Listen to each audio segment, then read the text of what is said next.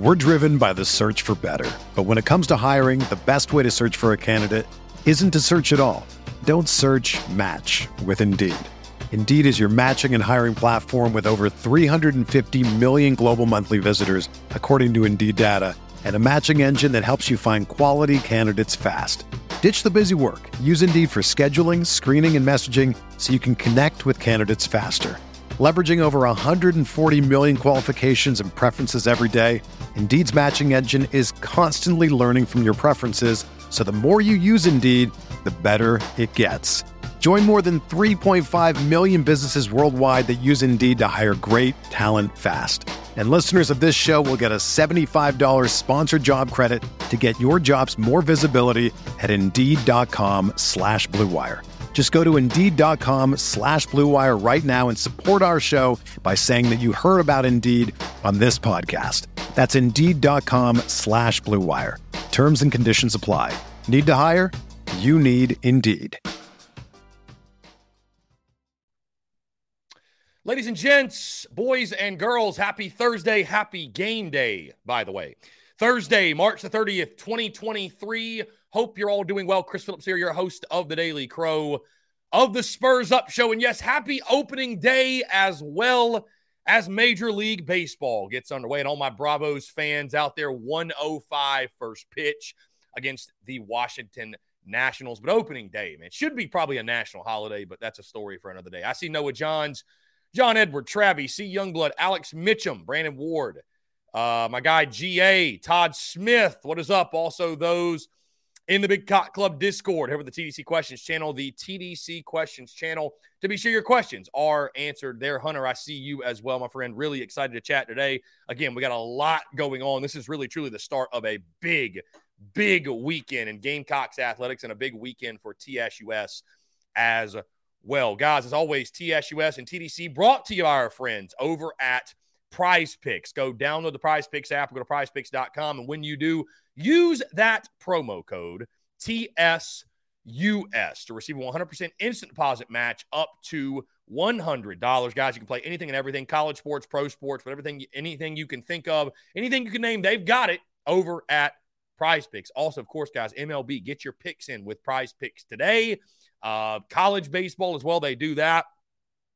Uh, MLB, NBA, whatever, whatever you want to play, they have got it. Golf as well with Masters Week upcoming next week. So again, that is our friends at Prize Picks. Go download the Prize Picks app, go to prizepicks.com. And when you do, use the promo code TSUS to receive a 100% instant deposit match up to $100. Be sure to check them out and tell them that Chris from the Spurs Up Show sent you. Again, really excited to be chatting today, guys. Taking your questions, comments, calls, as always, 843 790 3377. That's 843 790 3377. And of course, the big news that dropped late last night, if you are late yesterday.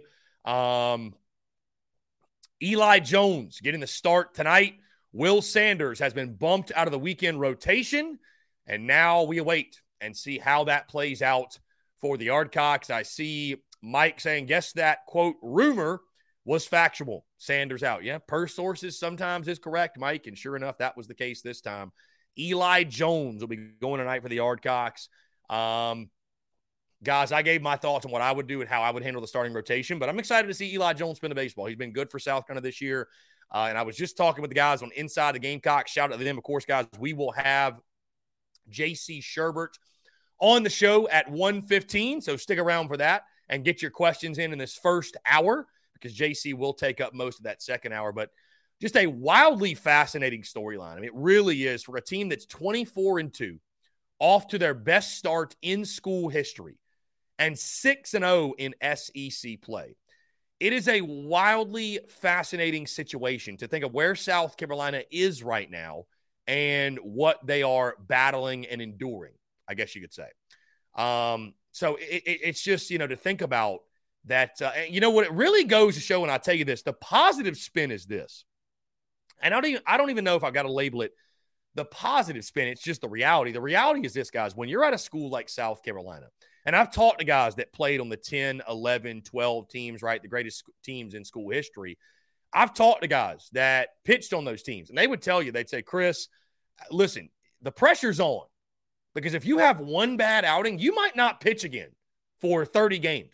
You may not pitch again the rest of the season because there's so many quality guys that are waiting in the wings. There's so many studs that are behind you. And I think that's what you're seeing right here. Listen, if we didn't have any other options, if we didn't have any other options, then we, you know, we wouldn't be going to someone else, but we do. That's the thing. We've got quality arms. We've got quality guys. Austin Greer says it's really not that big of a deal. Let's not overreact. You know, Sanders had some say in the decision as well. Austin, I I just I cannot wrap my brain around that Will Sanders wanted to take the weekend off. I cannot wrap my brain around that Will Sanders did not want to pitch this weekend. And Austin, if he didn't, that tells me everything I need to know. He should not be back in the weekend rotation the rest of this season. Like, like if, if that's truly where he's at, if you're if you're a guy that doesn't want to go out there and battle and take the you should have to rip the baseball out of his hand. Like truly.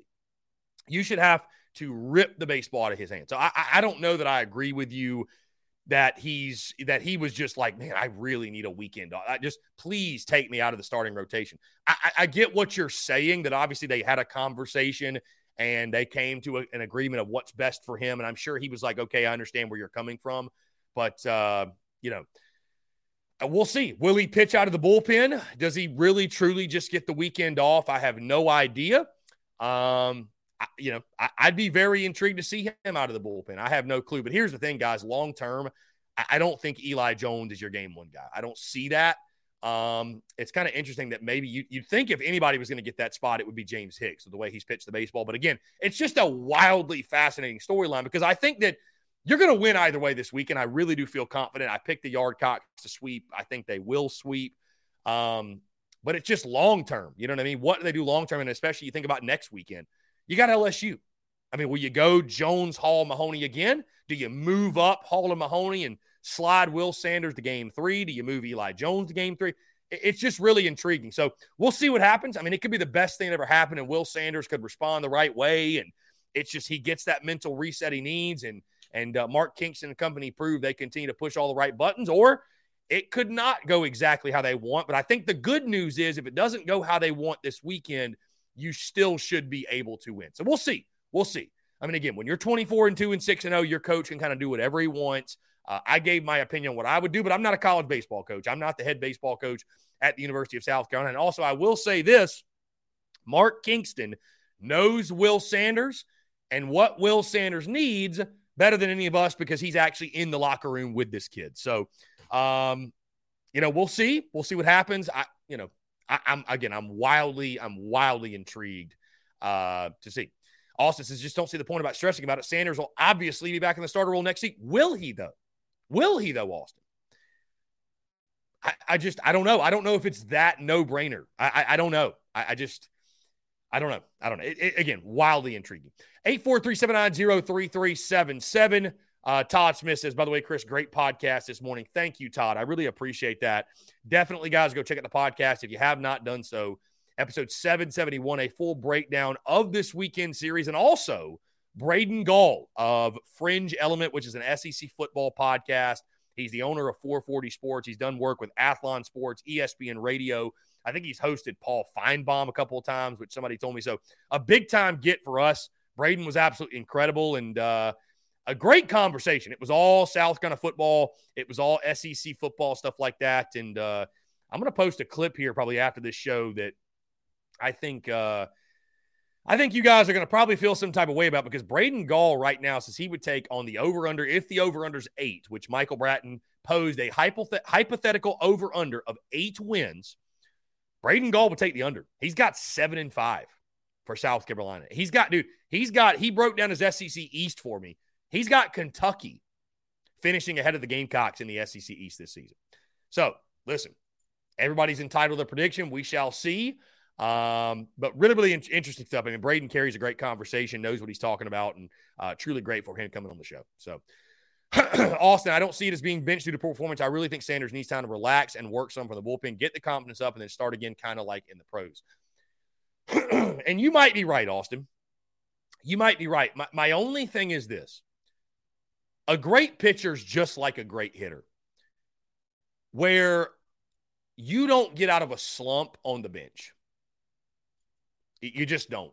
You don't get out of a slump by sitting on the bench and going and hitting in the cage or pitching in the bullpen. You get out of a slump by doing it on the field. So I understand what you're saying. Like, just, just, hey, let's just take a step back. Let's take a deep breath. Let's just change something up to get you out of this rhythm of not performing to the level that you know you're capable of, and we know you're capable of. But game action is how you get out of a slump. So I definitely think Will Sanders not pitching at all is not the move. Get him out there out of the bullpen.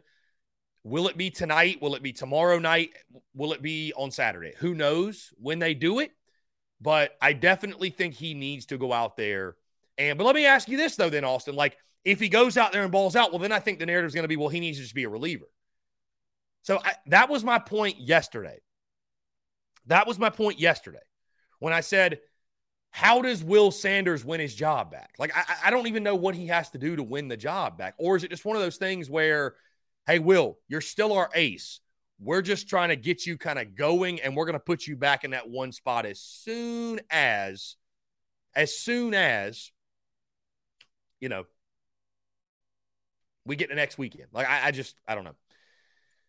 I don't know. Jacob, it looks like the bench did some good for Evan Stone. I mean, listen, sometimes, I mean, you, you got multiple dudes that can play, right? You got multiple dudes that can play. But for example, like a guy like Wes Clarke in 2021, people wanted him benched, and it's like, he's not going to get it going by taking five games off. Like, I just, you know, but you got to know your dudes, Jacob. To your point, there are some guys that maybe a night off helps them. Heck, I don't know. Maybe a night off does help them. I mean, you never really know. But I mean, I just think most of your guys, like you're not, for example, your your cornerstone pieces, you're not going to bench Braylen Wimmer if he has a bad weekend or a bad week, right? Or a bad two weeks even. You're going to let him work through a slump. Like there's just certain guys that like you've got to let them work through the slump. So I, I don't know. I mean, we'll see. Again, Mark Kingston and company, they have they've pushed all the right buttons. They have done everything correctly. I mean, the best start in school history. Need I say more? Right? Need I say more? Um, Brian Dean moving to the football side of things. I don't see the hype with Garrett Riley. Shane worked with Lincoln Riley. I saw Garrett Riley's offense in the national title game against Georgia. Wasn't impressed at all. Go ahead and predict Spencer Rattler will be the most efficient passer in the SEC.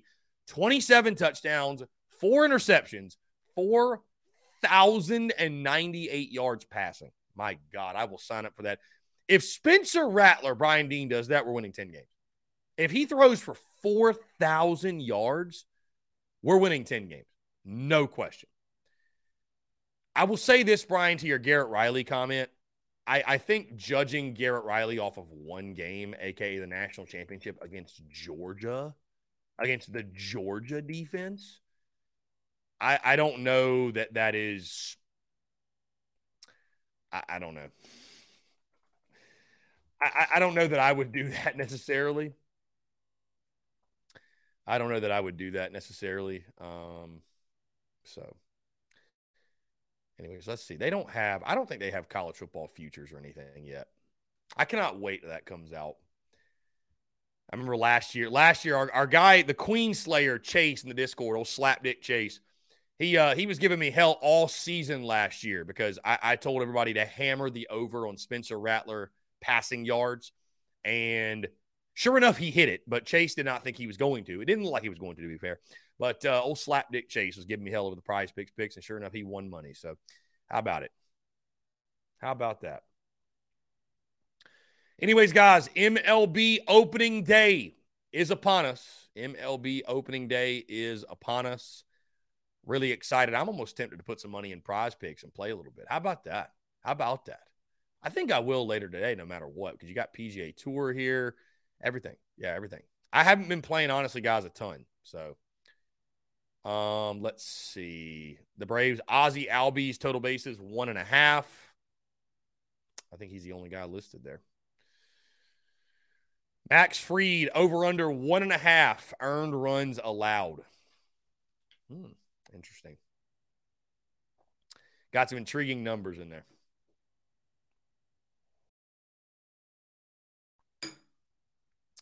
Will Hall says, I hope Jones will settle in. He's put up great numbers. Hate it for Sanders. but We'll see what happens. I mean, again, I, I think Eli Jones will pitch well. Eli Jones is a quality arm. I'm not really overly concerned. Like, I don't think he's going to go out, go out there and get shelled this weekend or tonight, if you will. Um, I think he'll pitch well. I think he will pitch well. Uh, anyways, guys, 843-790-3377. That's 843-790-3377. Again, a great podcast dropped this morning, episode 771. And guys, let me say, if you are not subscribed on iTunes, be sure to go subscribe.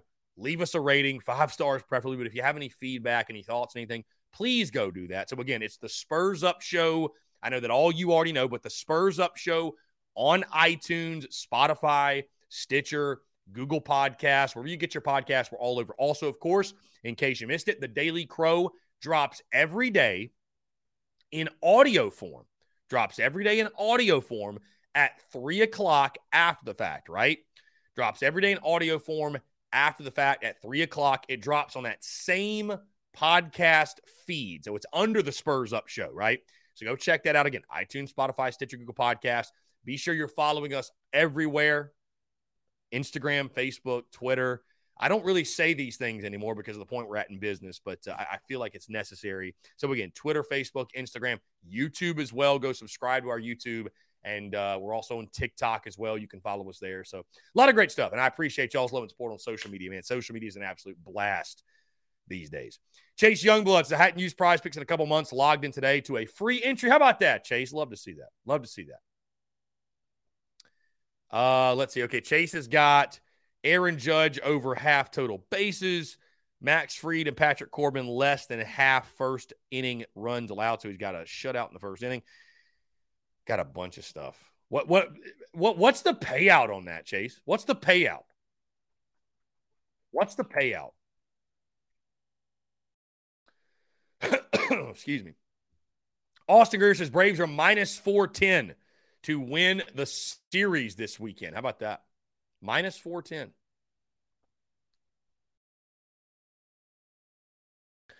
Guys, so I, I want to get your thoughts on this. Mark Ryan texted me, and I'm assuming he's talking about this on his show today. Um, and I want to bring you guys, loop you all in on this. Mark Ryan asked me, could you give me your opinion on the hierarchy of sports at South Carolina? I imagine it's football, baseball, women's basketball as the top three in that order. Do you agree? And if so, what would be four and five? So, what are you guys' thoughts? Ranking the top five, what is the hierarchy of sports at South Carolina? One is definitely football, right? One's definitely football. I think two is baseball. What do y'all think? I think two is indeed baseball. I would say three is women's basketball because of how good we are, um, and and the fan interest there. I think what is what is so I think four is men's basketball. I think it falls right behind. What is five? Is there a fifth sport that like we really all that we really tune into that we we you know I, I don't know that like I mean we've got some really good teams like tennis is fantastic. Uh, men's and women's golf both do really well. I mean, obviously, equestrian, we've done what? Is there a fifth? Is there a fifth? I don't know. I, I don't know that there is a fifth. Uh, I don't know. Y'all help me out if you can. I, I don't know what a fifth would be, to be honest with you. Like, is there a, a fifth sport we hang our hat on that we follow? Women's soccer? Yeah, women's soccer. How about women's? Would you just group soccer? Madison says softball. Matt, I, I, think some may have said softball. Uh, I think some may have said softball before we were terrible. Or equestrian. Okay. Equestrian. I think soccer's fair.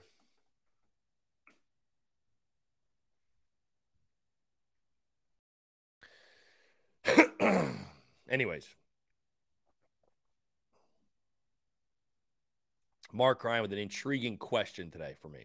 So I'm sure he'll talk about that on his show today. Um, yeah, it looks like Tennessee just picked a commitment four star quarterback. Jake Merklinger has committed to Tennessee. So, yep, Heupel's got it. Uh, Heupel's got it rolling in regards to quarterbacks, no doubt.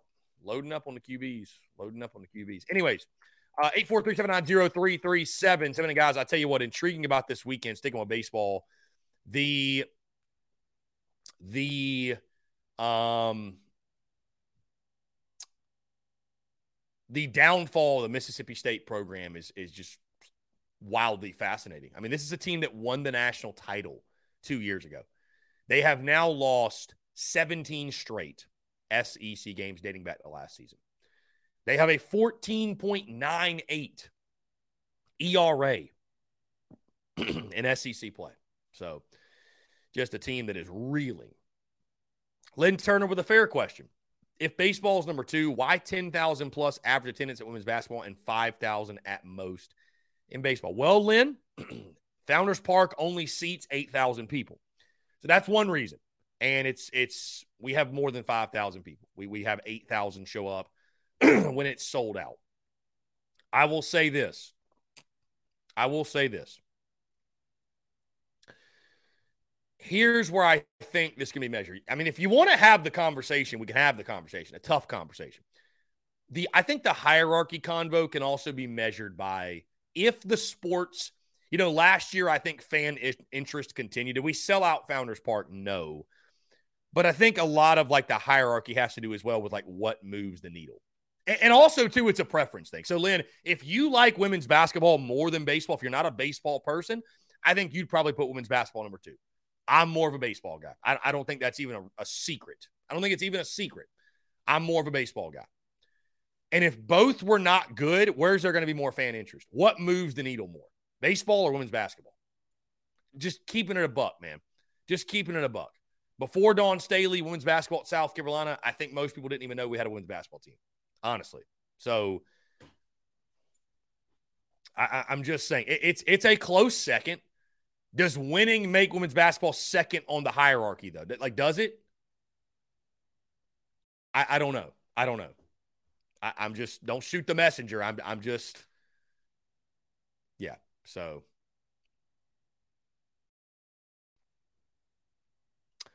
Greer, South Carolina baseball is one minus 180 tonight. Is that free money?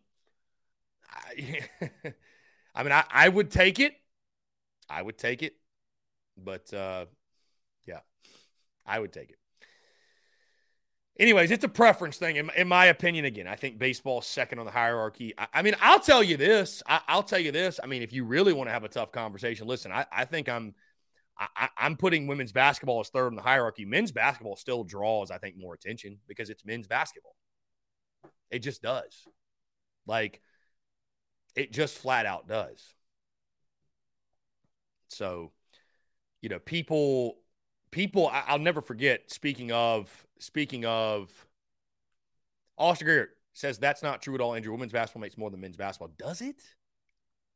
Does it? Does it? I'd, I'd love to see those numbers actually broken down.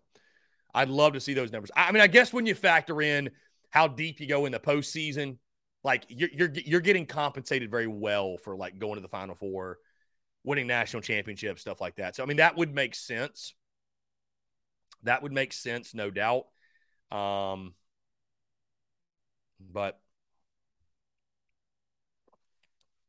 I don't know. Anyways, anyways, I, I that's where my hierarchy stands. But um,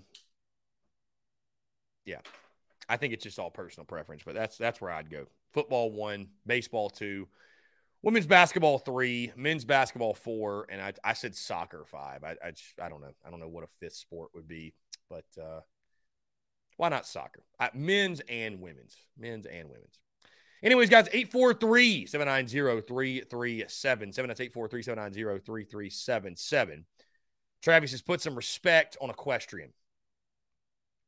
I hear you. Put some respect on equestrian. No doubt.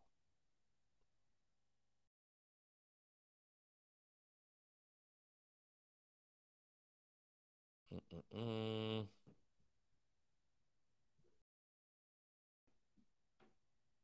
How's our bowling team? I hear you. Yeah. I think they're pretty good, Travis. Lynn Turner, men's basketball wants a smaller arena. That should tell you everything you need to know. Lynn, I also think an 18,000 seat arena is ridiculous. Like I, I, think it's I think it's absurd. I think it's absurd. I, I'd much rather go for a 9,000 or 10,000 seat arena, a smaller, more intimate setting Rockets environment that is that is I mean because even when they put nine thousand or ten thousand in CLA, it looks terrible because the entire upper is is or it's it's very spotty. It just it just does not look good. Like eighteen thousand is so it, it's it's such a ridiculously large arena for a college basketball team.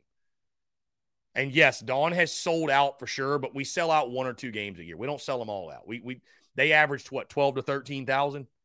So even then, like, do you need 18,000 seats? I, I, I don't think so. I, I, but I'm also of the mindset that I, I think that you're not going to see stadiums. Yeah, and of course, CLA, they're not going to tear it down or anything. I mean, concerts, it's great for concerts, but you're, uh, I, I'm of the belief focusing on the fan experience, enhancing everything, scaling down on size, focusing on premium. I mean, exactly what they're going to do at Willie B. Um, the days of 100,000 seat stadiums, like nobody's expanding stadiums anymore. I think Josh Pate made this point, right? Nobody's expanding their stadiums. So, and I don't blame them. I, I just don't blame them. Uh, if if people are going to go to, if people are going to go to a game, I think you really need to sell the fan experience and what you can provide the the fan right? Versus just, hey, you're just going, you know, you're just going. Like, so there's a premium on it for sure. There's a premium on it for sure. But uh, Oscar just makes ticket prices way more expensive. Well, Austin, the people that are going are spending money anyways. So going to a game at this point is turning into like a luxury. Like it, it's turning into a premium thing versus, and I mean, I, I, don't think they should try to obviously price out the common fan. That is not ex- at all what I'm saying, but it's just the direction that stadiums are going. Uh, granted, to be fair, you know, one of my arguments used to be you're not selling out the stadium anyways, and Willie B last year was packed. So to be fair, I mean, I would have no problems that they didn't change Willie B at all. I, would have no problem with that. But I'm pretty sure, don't we rank at the bottom of the SEC when it comes to like luxury suites and stuff like that? We're we're lacking there. We are lacking there. So I don't think it'd be the worst idea to enhance that. I don't think it'd be the worst idea to improve that. So but I mean, Willie B is obviously a, a, fantastic venue, guys. It's it's one of the best venues in college football, and but uh, I mean, I, I, haven't met a single person that doesn't doesn't disagree the fact that that CLA is just way too big. It's just way too freaking big. Eighteen thousand is absurd, man. Eighteen thousand is crazy. To be fair, though, to be fair, if the men's basketball program was doing what Dawn Staley's doing, it'd be packed. I mean, there's no question because Gamecock fans love a winner more than they love anything. Um, big series this weekend, Austin. Thank you for bringing it up. LSU and Tennessee. What a series we've got going on. Also, guys, I don't know how we've made it 27 minutes in this show without me mentioning tonight. Downtown Greenville, Carolina Ale House will be out there for the spring tour. That continues. Six o'clock, it gets going. Then, of course, seven o'clock, we'll do the watch party for the Mississippi State game. Looking forward to it. Dalton. Here we go. Dalton, what's up, man? How are you? How's it going? I'm doing uh, well. I'm another year older today. So, Happy birthday, Dalton. Know. Yes, sir. That's right. Happy birthday. Appreciate it. Yeah.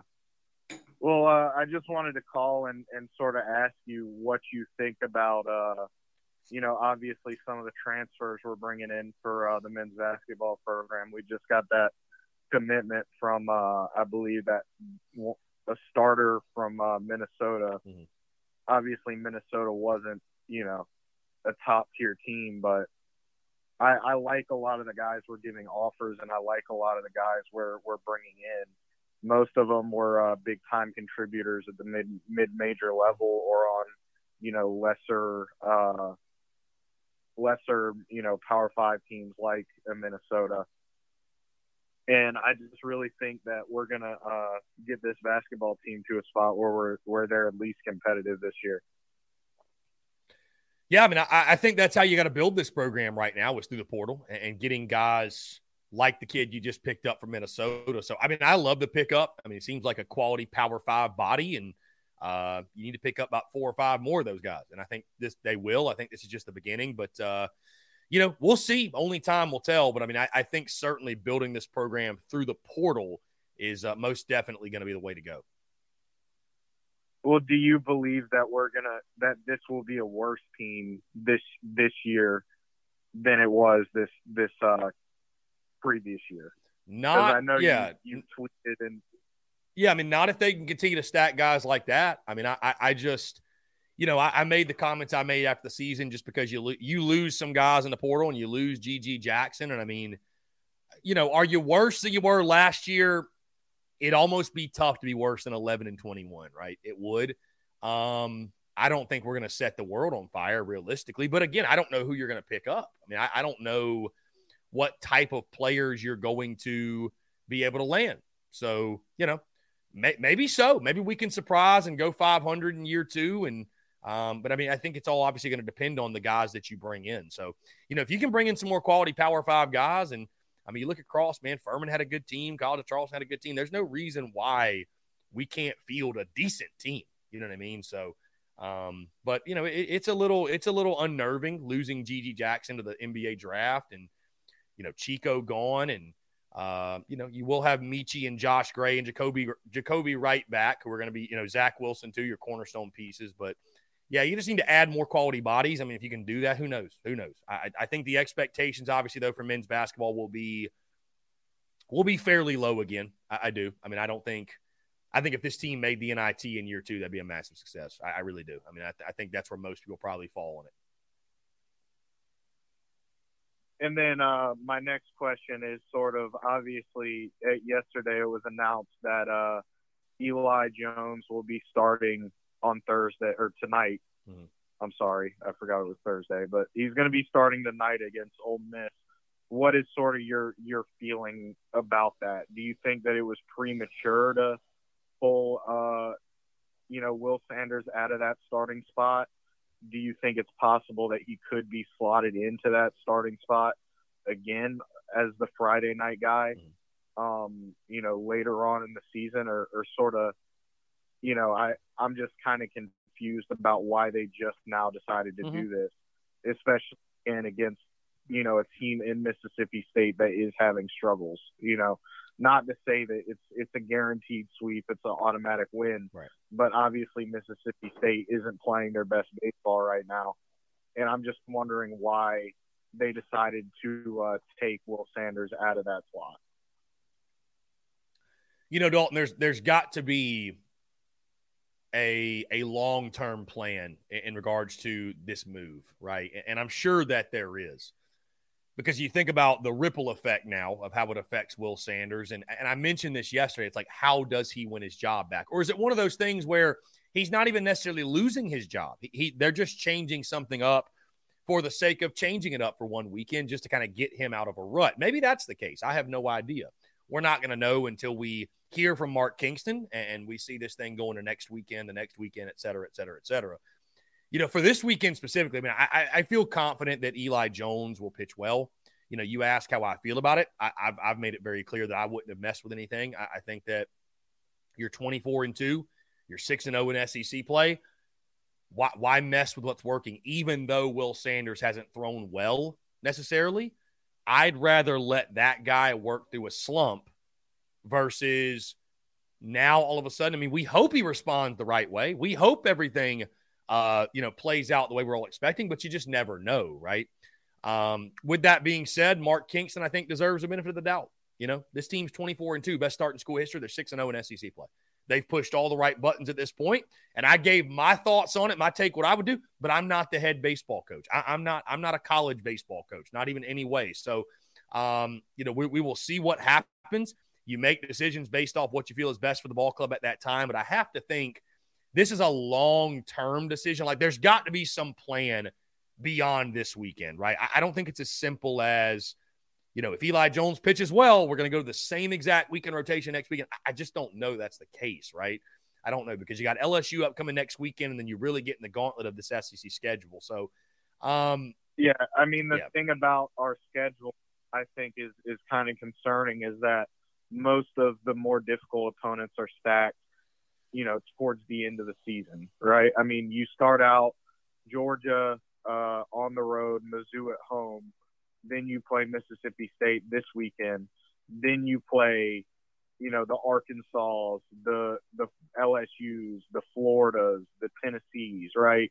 It it only gets harder from here, and I don't know you know, what you do, but it, it just doesn't make sense to me Mhm. why you would, you know, put Eli Jones in there this weekend when you, you know, have the number one team in the country coming in your your backyard. Yeah. You know, next weekend if you're looking for a statement, you know, series win. You know, obviously you don't want to be looking ahead or mm-hmm. anything like that, but you are looking for that that statement series win against LSU and tinkering with the pitching rotation. I, like you said, it, it doesn't make a whole lot of sense. But at the same time, it's like Will Sanders obviously isn't playing his best, and you can't allow him to be a liability, right? For sure. I mean, again, I I, I just I, I, don't know. The, the move is interesting. I, I would have said, you know what, we believe in you. You're my guy. I think you'll get it figured out. But again, they know Will Sanders and what he needs more than you and I do, right? They're in the locker room with him.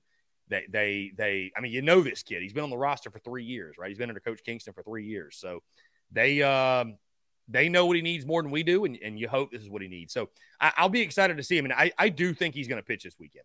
I, I, do. I think he'll come out of the bullpen, and um, well, do you, you know, believe him coming out of the bullpen in potentially really high leverage situations will be worse for his confidence and sort of worse for his mental? I mean, not if not he- if he throws well. through? Not not if he throws well. I mean, it, it won't matter if we're up ten nothing. If he comes out there and gets shelled, that's not going to be good for his confidence, nor our confidence, nor Kingston's confidence, nor anybody's confidence. So he just needs to pitch well. I mean, I don't even think the situation is, you know, I don't know that that's the thing I'm most worried about. He just needs to pitch well. So I think Kingston's going to give us a lot more of an indication of what the plan is probably after the game tonight. He's going to be asked about it, obviously. So um, I will be very, very curious to just hear. And I mean, again, it's just a fascinating storyline going into this weekend for a team that, again, is, is 24 and 2, 6 and 0. You think to yourself, hey, they have no problems. But, you know, sure enough, there's trouble on paradise. Yeah, I mean, like you said, we'll see what happens, and obviously, we all hope that Noah Hall go or uh, not not Noah Hall, Eli Jones goes out there and plays his best game, and we we take game one against uh, Mississippi State on the road, and we just keep the win streak going. But uh, you know, it definitely is interesting the moves that he's ma- that uh you know the coaching staff is making, and you know, at the end of the day, you just kind of have to trust Skylar Meade and and Mark Kingston to uh, make the right decisions here because at the end of the day, you know, we are undefeated in SEC play. So, you know, something's got to be working. Indeed, indeed. We shall see. I think South Carolina should be able to swing it either way. So it will be a lot of fun to watch. And uh, I'm confident going in the weekend. I'm also confident that Eli Jones will spin the baseball well. But it's again, it, it is a it is certainly I, I think the top storyline going into this weekend. And yeah, we'll see how everybody responds. All right, man. Well, I appreciate you taking my call, and you have a good one. Appreciate you, man. Thanks so much. Dalton, great stuff. And happy birthday to Dalton, by the way. Happy birthday to Dalton. Uh, Brendan commenting on Tennessee's latest quarterback commitment. He says, I wonder how much they paid for this one. Fair enough. Probably not $8 million. Probably not $8 million. Trip Cromer, they have over a six ERA. They- They've got a 14.98 ERA in SEC play. So, and obviously, when you give up 26 runs in one game, that skews that number a little bit. But uh, you know, it has not. It has not been good.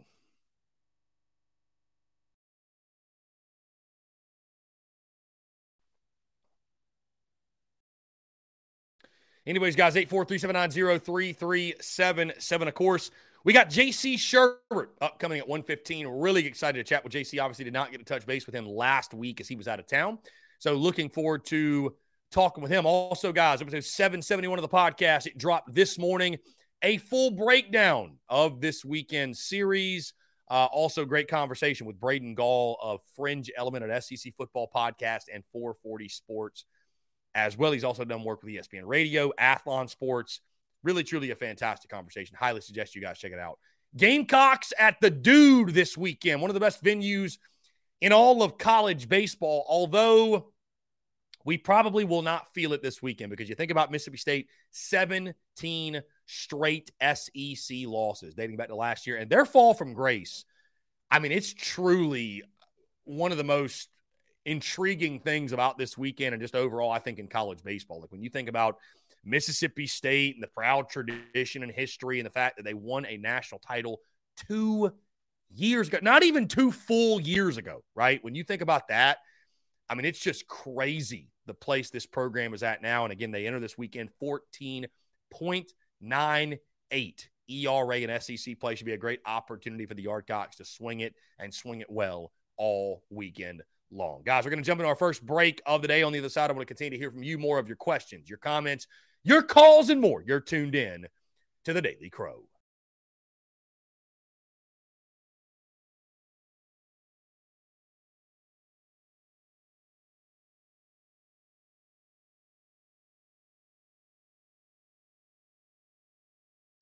All right, guys, we're back. Taking the questions, comments, calls 843 790 3377 here on this Thursday. Again, guys, JC Shurburtt, excuse me, he will join us today at 115. So be sure to get your calls in in this first hour. Looking forward to talking to JC, hearing from him. Always a good time. Again, guys, appreciate you all tuning in. The TSUS Spring Tour continues tonight from Carolina Ale House in downtown Greenville. We'll have all the merchandise, of course, on hand. The Beamer Ball to the Moon 2023 Tour t shirts will be available. Also, the Beamer Ball towels, koozies, and we'll have these free koozies to give away, courtesy of my old business partners, A1 Air Quality Consultants. So we'll have these free koozies as well. Going to be a good time. Looking forward to it, guys. Definitely come on out. Yours truly. I'm probably going to get there around 5.15 to set up, but the event gets going officially at 6 o'clock. And then first pitch, Carolina, Mississippi State at 7 on SEC Network. We will be watching the game. So normally I'm speaking on the microphone, uh, talking to you guys. I don't know that I'll be doing that tonight just because the game will be going on. So I know we'll be all kind of locked in, focused on that. But it's really cool the fact that it's a tour stop and kind of a crossover of that and – um, a crossover of that and a watch party, which I think is really cool. Guys, let's jump to the phone lines here. Call from Robbie Davis, Zaxby's Hall of Famer. To accept, press 1. Robbie, what's going on, my friend? How are you? I'm doing pretty good. How are you doing on this Thursday? Yeah, man, I'm doing great. Doing great. Exciting day for sure. Exciting weekend lined up. And uh, yeah, I appreciate you calling in. What's going on? First things first, happy birthday to Dalton. Okay, happy birthday. And then also, I meant to do this yesterday, but yesterday was my oldest niece's second birthday. Mm-hmm. So, birthday shout out to her as well, even though it's a day late. She'll forgive me. She's only two. She'll forgive me. But um, I, I kind of, sorta, am not shocked that Sanders is not starting tonight. Now, do I think it, it's a little too soon to be putting somebody else in there? Yeah. I mean, like you like you've said before, it's still working, so why do something? But at the end of the day, we don't have control over what happens all we can do is sit back and watch. So the change has been made, at least for this weekend, as far as we know. And I definitely have us, I, I still have us getting the sweep regardless. Um, eight to, my scores are eight to 2 mm-hmm. ten to three, and eleven to two.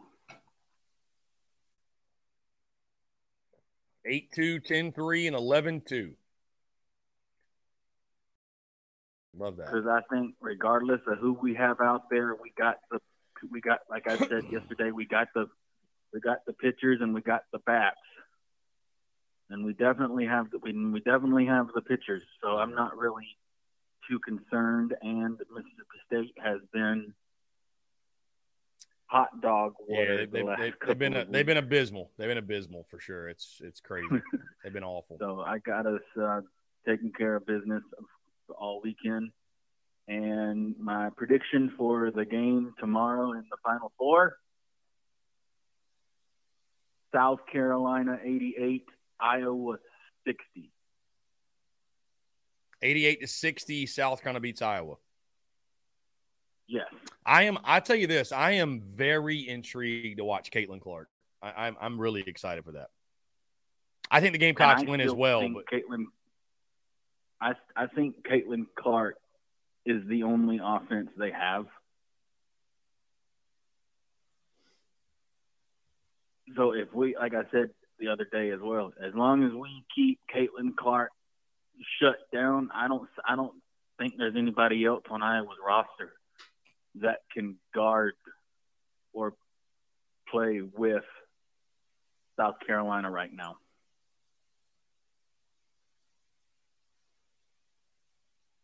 Yeah, I mean, I think I think that's fair. And the Gamecocks have been great defensively all season long. So, um, I mean, yeah, if they can slow down Caitlin Clark, I think we all feel confident they'll get the W. And, um, yeah, so yeah, I mean, I doubt Dawn Staley and company at your own risk, I guess. But I mean, South Carolina is a double digit favorite in the ball. they, they, are they're a double digit favorite in the ball game. So, um, I mean, how much are they really being doubted? The spread right now is Gamecocks are a 12 point favorite.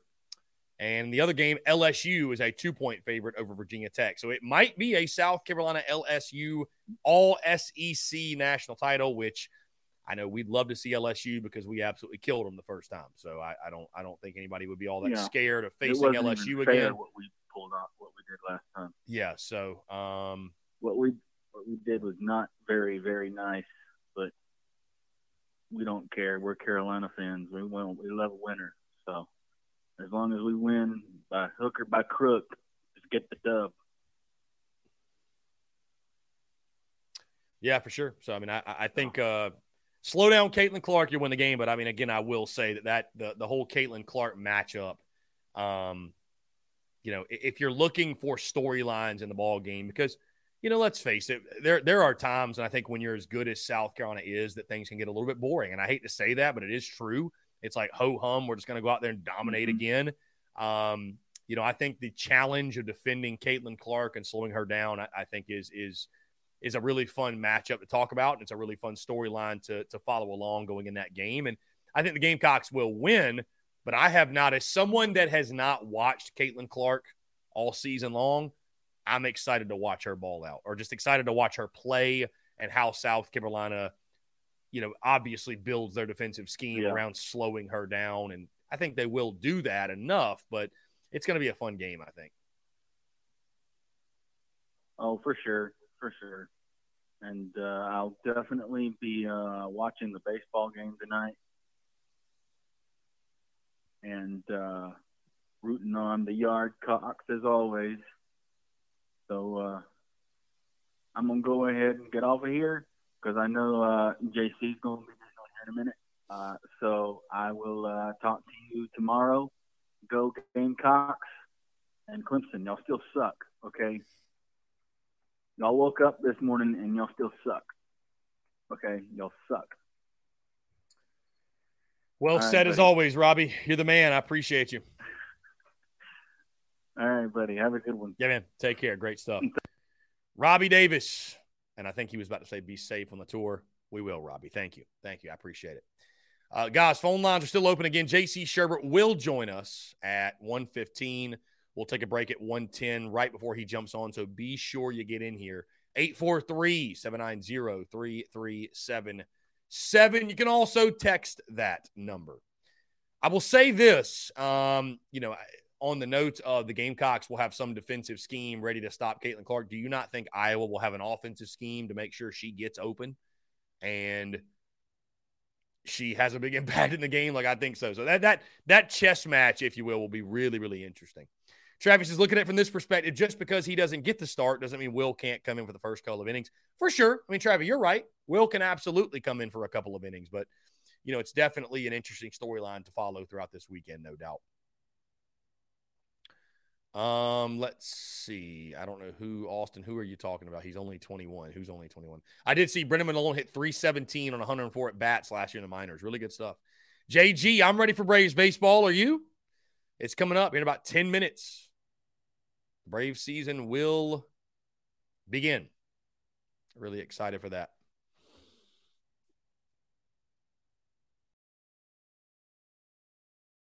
Really excited for it.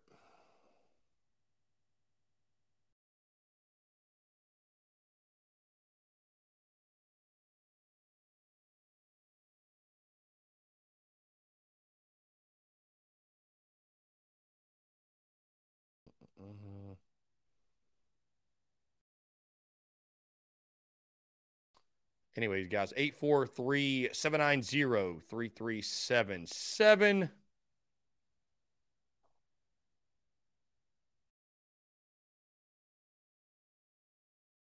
LSU Tennessee gets going tonight. LSU Tennessee gets going tonight.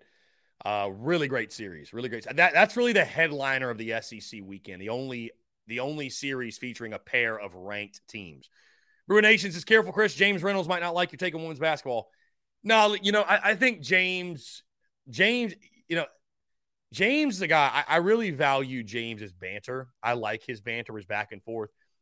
James is definitely a guy, though, that is a that is a diehard Gamecock. I mean, that goes without saying, but I, I think that listen, I'm someone that I run towards the banter and the disagreement and – I don't want people on my show that are just going to tell me how great South Carolina is. Like, and, I, and I'll tell you this like the convo I had with Braden Gall, for example, and some of the convos I've had, um, you know, just some of the commentary I've had, the content I've made, it makes me even more confident that I will have a lot of success and will be able to cover the entire SEC fairly or cover it at a high level because – I'm not going to allow fandom to cloud any or, or, bias or anything like that to cloud my my commitment to making great content. So, you know, when I talk the Gamecocks, I mean, I, I take the fandom out of it, guys. Like I, am not, and, and this goes without saying, this goes without saying, I'm not going to go out of my way to provide a positive spin onto anything that has to do with the Gamecocks. I'm also not going out of my way to provide a negative spin, but I just like to look at things critically. You know what I mean? I, I, like to look at things with a sense of realism versus a sense of garnet glasses. And there are other Gamecock content creators out there that will stroke the ego and that will make you feel all warm and fuzzy inside. And at times I may do that. At times my content may serve that purpose. My content, you know, it may be something, hey, praise, job well done. Let's preach on this. Let's let's praise this, let's talk highly on that, but that's not all it's to be. And so I just thought Braden Gall made a great point. And, you know, James Reynolds asked me where the inspiration was for my clip this morning, where I just talked about recruiting and and the realities of I was more so talking on just like how tough it is in the SEC. Like the fact that we're recruiting at the level we are right now, we feel like we're recruiting better than we ever have. We still have not finished top half in the SEC in recruiting, guys. We still haven't. We finished seventh in the SEC in recruiting last year, which I guess is technically top half. There are 14 teams, so excuse me. But we finished seventh. We still finished behind Florida. We still finished behind Tennessee. Like, and I'm not even like, we got great players. We got, we need all we got. It's all we need, right? But like, it just goes to show you like how tough it is, how tough recruiting in the SEC specifically is. And it will humble you really quickly I mean, it will humble you really quickly when you think about the fact that, you know, when, when you just think about, uh, you know, you, think you're doing really well in recruiting, then you look at the SEC rankings and it's like, well, damn, like everybody else is recruiting pretty well too, I guess. So, and I don't say that to be negative by any means. It's just, it's just keeping it a buck, man. It's just, it's just real. Like it's, it's tough. It's hard, right? It's just really hard. So, you know, just letting people know that, you know, it's it's not a given that like we're going to we're going to su- surpass, you know, we're, we're going to surpass Tennessee or, or Florida, or whatever. You know what I mean? So, anyways, I, I just like to create engaging conversation, conversation in which can be debated, can go back and forth. And I think that's what I do. And I think that's what I do on, on a on a daily basis. And but for some people, right, it's you know, a James Reynolds, it's like, why does this feel negative? You should be pumping us up. My job, guys, is not to pump up Carolina. It's it's not. It's not. That's that's not what I'm committed to. That's not my goal. My goal on a day in day out basis is to provide the most entertaining content possible around the Gamecocks. The team accounts, that's what they're for. Hey, Justin King is there for you to make you feel warm and fuzzy and and pump you up and make you think Carolina football is the best thing since sliced bread. That's their job. That ain't my job. That ain't my job. I'm not a hype man for USC. I sure as shit aren't on their are not on their payroll to do so. So I'm gonna keep it real. I'm gonna keep it a buck, as I've said many times. So to that point. Austin Greer says Friday night tickets for next weekend is $100 per ticket, only 30 seats left. wow. And, and I tell you this, Austin Greer, I'd love to go, but but I'll be honest with you, man. If, if that's what the tickets are going for, I haven't even looked at them. But if that's what they're going for, man, listen, I've been to a lot of games at Founders Park. I will gladly just host live stream watch alongs and uh, save myself the trip down to Columbia. I may do that anyways. I may do that anyway. So I'll let you guys know what the plan is next weekend. Have no idea. We got to get through this weekend first. And again, we got a lot going on. So tonight we are at Carolina Ale House, downtown Greenville. Things get going at six o'clock, games at seven. Really looking forward to it. Very, very excited, guys. Would love to see all the upstate Gamecocks come on out downtown Greenville Ale House tonight. Then tomorrow, tomorrow night, we are back out at Carolina Ale House, Woodruff Road for the watch party for the South Carolina Iowa women's basketball game. Tip off is at nine. Yours truly will be there. I'll probably be there around eight, eight fifteen or so. Uh, looking forward to that. And also Sunday, guys, assuming tomorrow night goes well, which we all think it will. Watch party for the national championship. Carolina Ale House reached out to me this morning. There is a chance, there's a chance, it's not official. There is a chance that we will be in Columbia. A change up. I thought it was going to be Woodruff Road again, and that's what they said, but they pitched the idea of Columbia this morning for the national championship. So there's a good chance. I know Brendan M and Dalton and those guys, they're pulling for it. I'm down. I was never opposed to going to Cola. I'm down for it. Um, so I will let you guys know. Obviously, we'll let you guys know what the plan is immediately after the game Friday. But uh, yeah, either way, it's going to be a lot of fun. Very, very exciting. Looking forward to it. And definitely, guys, come on out tonight. Carolina Ale House, downtown Greenville, as the tour continues. Let's see. Guys, appreciate you all tuning in. Again, thank y'all so much for the continued love and support. Really excited for this weekend. Um, again, guys, tonight, tomorrow, and Saturday, this weekend series. I'm excited. I love it. I love the Thursday through Saturday series. Um, I love the Thursday through Saturday series big time for sure. For sure. We got JC Shurburtt upcoming at 115. Braves are about to start at 105. I know we got a lot of Braves fans. We got a lot of Braves fans in the in the chat. How about this? GC Supply Company, which is Connor Shaw's brand, they posted some pictures. And in one of the pictures, the guy is rocking a Beamer ball hat.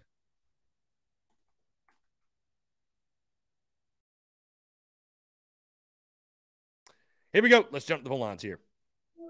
Skyland, what's up, man? How are you? Good, good. How are you? I'm doing fantastic, man. Appreciate you asking. What's going on? Uh, what's your prediction this weekend? I've got a sweep, my friend. I, and I'll be honest with you. One of the reasons I picked the sweep, this team right now at 24 and 2, 6 and 0 overall in SEC play. Mississippi State, we all know the story with them 0 and 6 in SEC play, 17 straight SEC losses. Skyland, I think it'd be disrespectful to not pick this team this week. I, I think they've earned that right. I, I really do. Um, I've picked two of three the last two weekends. They've swept the last two weekends. Mississippi State is not good. They're just flat out not. They're not good at all. I know you have to go on the road to the dude. I, I just think, though, you know what? I'm going to give this ball club the respect that I think they've earned. I think they've earned the respect. So that's why I'm picking the sweep. I think even with the whole storyline of Will Sanders, Eli Jones, whatever, I don't think the Gamecocks should have a problem this weekend getting that sweep. Right. Uh, I think it's hard to sweep any team in the SEC. Uh, but you're right. Mississippi State is a bad team. They're uh, coming off of 17 straight SEC losses. But, you know, teams are, you know, sometimes do So I do think Mississippi State pulls out a win, but we do take two or three this weekend. Two of three. Okay. Which which I will say this, by the way. Um, I will say this. That would be a successful weekend still. I, I know some people will yeah. scoff and say that's not true. Long as you're winning series, as long as you're winning series, you are you're golden. So I mean, are you really going to be if you really go are you really going to be upset at eight and one going in the LSU series? However, though, with that being said, Skyland is down and out as state is, and you got LSU upcoming next weekend. I mean, I you know, if you can get the sweep, obviously you, would like to take it. But of course, you know, I want because of the brutal schedule we got coming up. Right, for sure, for sure. Yeah, absolutely. My question to you is, when you got you got LSU, Vandy, and Florida, mm-hmm. I think you got to win about four of those games, four or five of those games, right in that area, just to say South Carolina baseball's back and and competing with the top notch teams. Of course, you don't want to go in and only win three of them and lose all all the series. You got to win one of those series, one of those three series.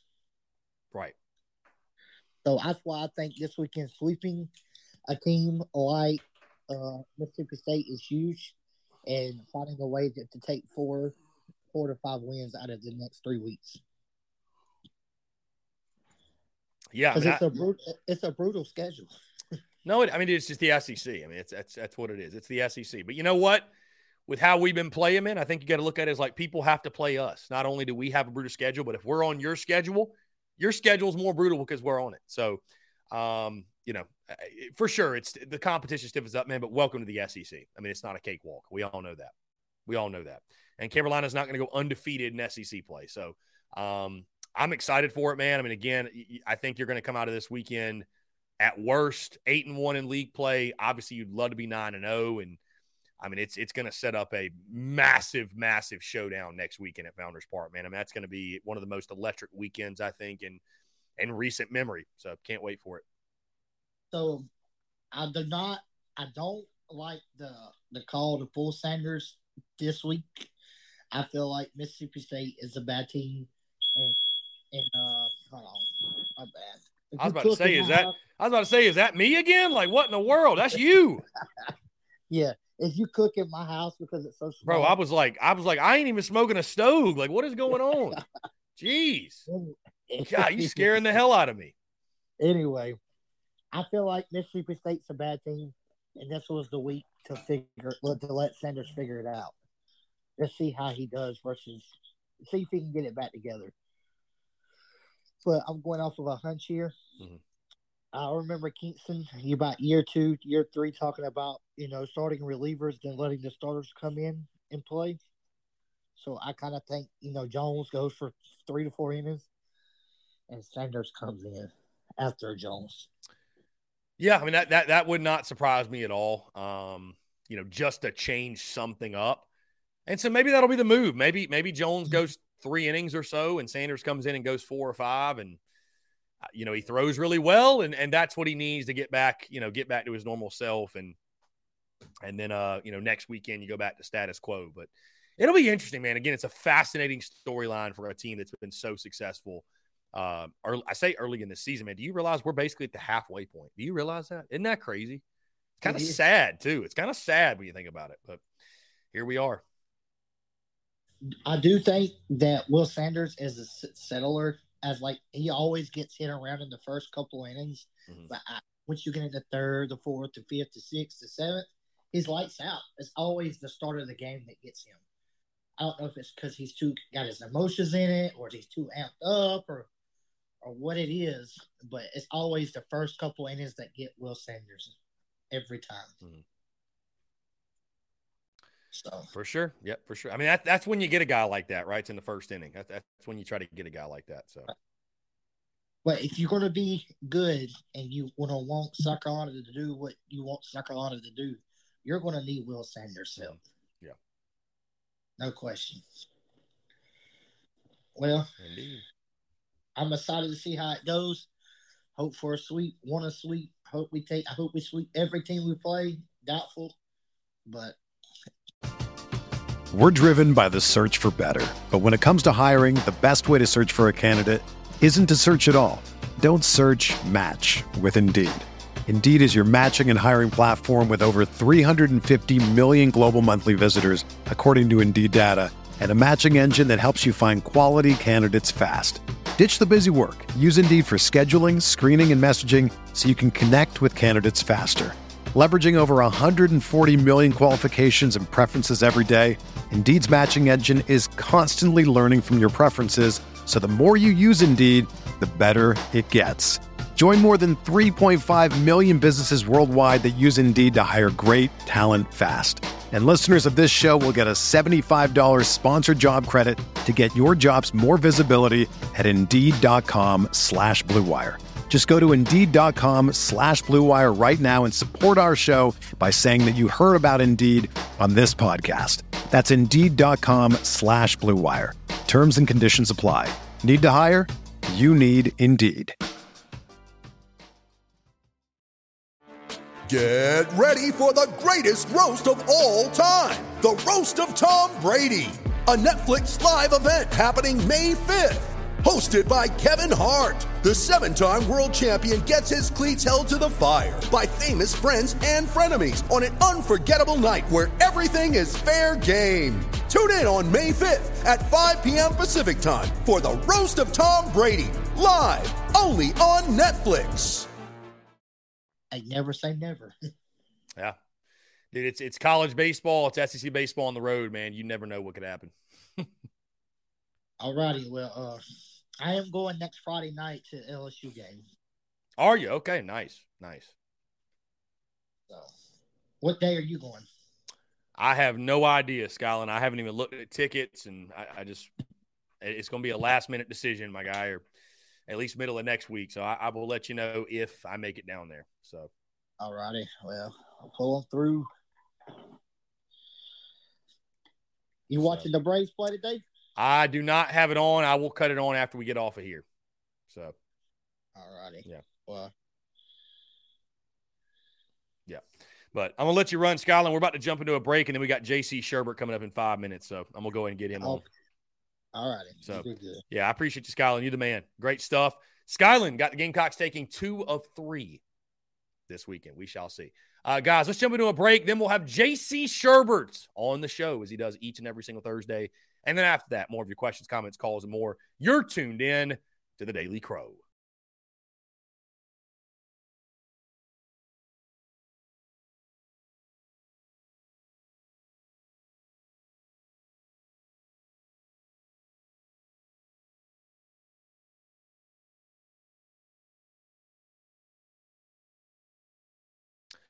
All right, guys, we are back on this Thursday. As you just saw on the graphic there, as I mentioned earlier, the spring tour tonight hits downtown Greenville. We'll be out at Carolina Ale House, uh, right there in Main off Main Street in downtown. Uh, yours truly again going to get there about 5:15 or so. Get set up. We'll have all the merchandise, the Beamer Ball to the Moon Tour T-shirts. We'll have the towels. We'll have the koozies. Have free koozies to give away. Everything gets going officially at six o'clock, and then at seven o'clock uh, a beautiful thing is tonight serves as a tour stop plus a watch party. We will watch South Carolina take on Mississippi State on the diamond together. Going to be a lot of fun and what's going to be a really, really big weekend in the upstate, not just for the Gamecocks, but also for TSUS and all the events and stuff like that that we have going on. So, again, really excited. And also excited, guys. Of course, it's Thursday. That means JC Shurburtt of the Big Spur of Inside the Gamecocks joins us once again JC, what's going on, my friend? Appreciate you taking the time and great to have you back. Oh yeah, you're great to be back here on the Spurs Up Show. Uh, boy, I'd give just about anything to be in downtown Greenville, uh, out on that deck at Carolina Ale House right now. I'm sure the weather's nice and sunny, and it's the opening day of Major League Baseball. I'd, I, Chris, I'd probably be there right after I got off this. Heck, I'd probably be there right now, right now, doing this show with you from there right now. Boy, eating some grilled wings, man. Gosh, so anyway, I'm not, but uh, it's, it's good to be back here on the show. Yeah, I was going to say, man, you're in Chicago. Happy National Opening Day. Um, that's got to be like a, a, national holiday there, I would imagine, right? Like opening day in Chicago. Are, are the Cubs at home or no? Yeah, the Cubbies are home. Uh, they get started here in about an hour. Uh, the Sox are in Houston. They don't they don't ever play home games at the same time, uh, mm. but certainly uh, I think Wrigleyville is probably a madhouse right now. And one thing I've learned about Chicago is that day downtown uh, when the Cubs open their home uh, home schedule is huge, and St. Patrick's Day is a much bigger deal up here than than maybe mm. it is mm. elsewhere. So I've I've learned that those two things, and and heck, I'm all for it because I'm I'm always looking for any excuse to have a mini celebration, right?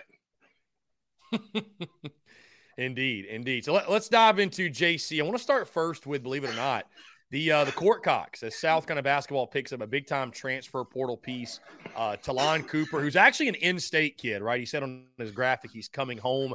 I think he played at Dorman, if I recall that correctly, but from the state of South Carolina, averaged 9.8 points per game, four rebounds per game, 6.3 assists per game last season for Minnesota. So a, a, a power five body, if you will, as a grad transfer coming to South Carolina. What can you tell us about this kid? And obviously, JC, I know we've spoken on this before that Lamont Paris is going to need to build this roster through the transfer portal. Looks like they're off to a good start in doing that. Yeah, Cooper Cooper fills a need. I, I, think this team this past year had trouble distributing the ball. I mean, if in, off the, everything from off the ball movement to making the extra pass. I mean, some of those things that you know coaches will tell you that that's good basketball.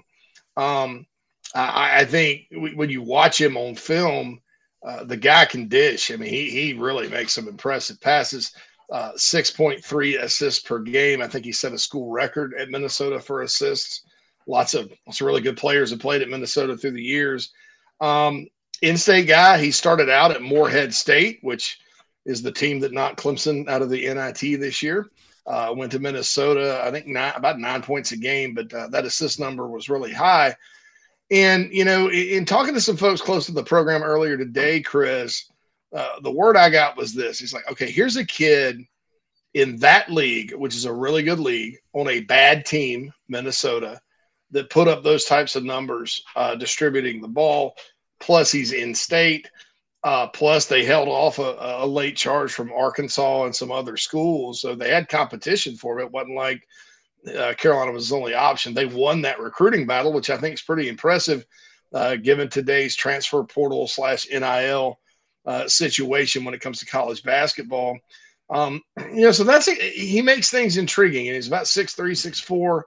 Uh, from what I heard uh, through the grapevine, based on a guest on another show that somebody repeated to me today, the word out of Minnesota is probably not the best on the ball defender, uh, but he's taller, so he can block shots. Uh, believe it or not, um, and, and, just a nice piece. Uh, you know, I think that uh, when you look at what was missing this year, which was a lot off this team, you know, that guy that can make those big time passes uh, certainly was non-existent. I, I think this also helps Meechie Johnson and Jacobi Wright uh, kind of get back to, to what they do more naturally, which I, I, think they're both scoring guards uh, that can play point rather than true point guard. So this this gives Lamont Paris a little more options in the backcourt, and uh, certainly I think will be one that uh, makes a positive impact. There's a long way to go as far as the rest of this roster goes, but uh, a very nice first pickup out of the portal for the Gamecocks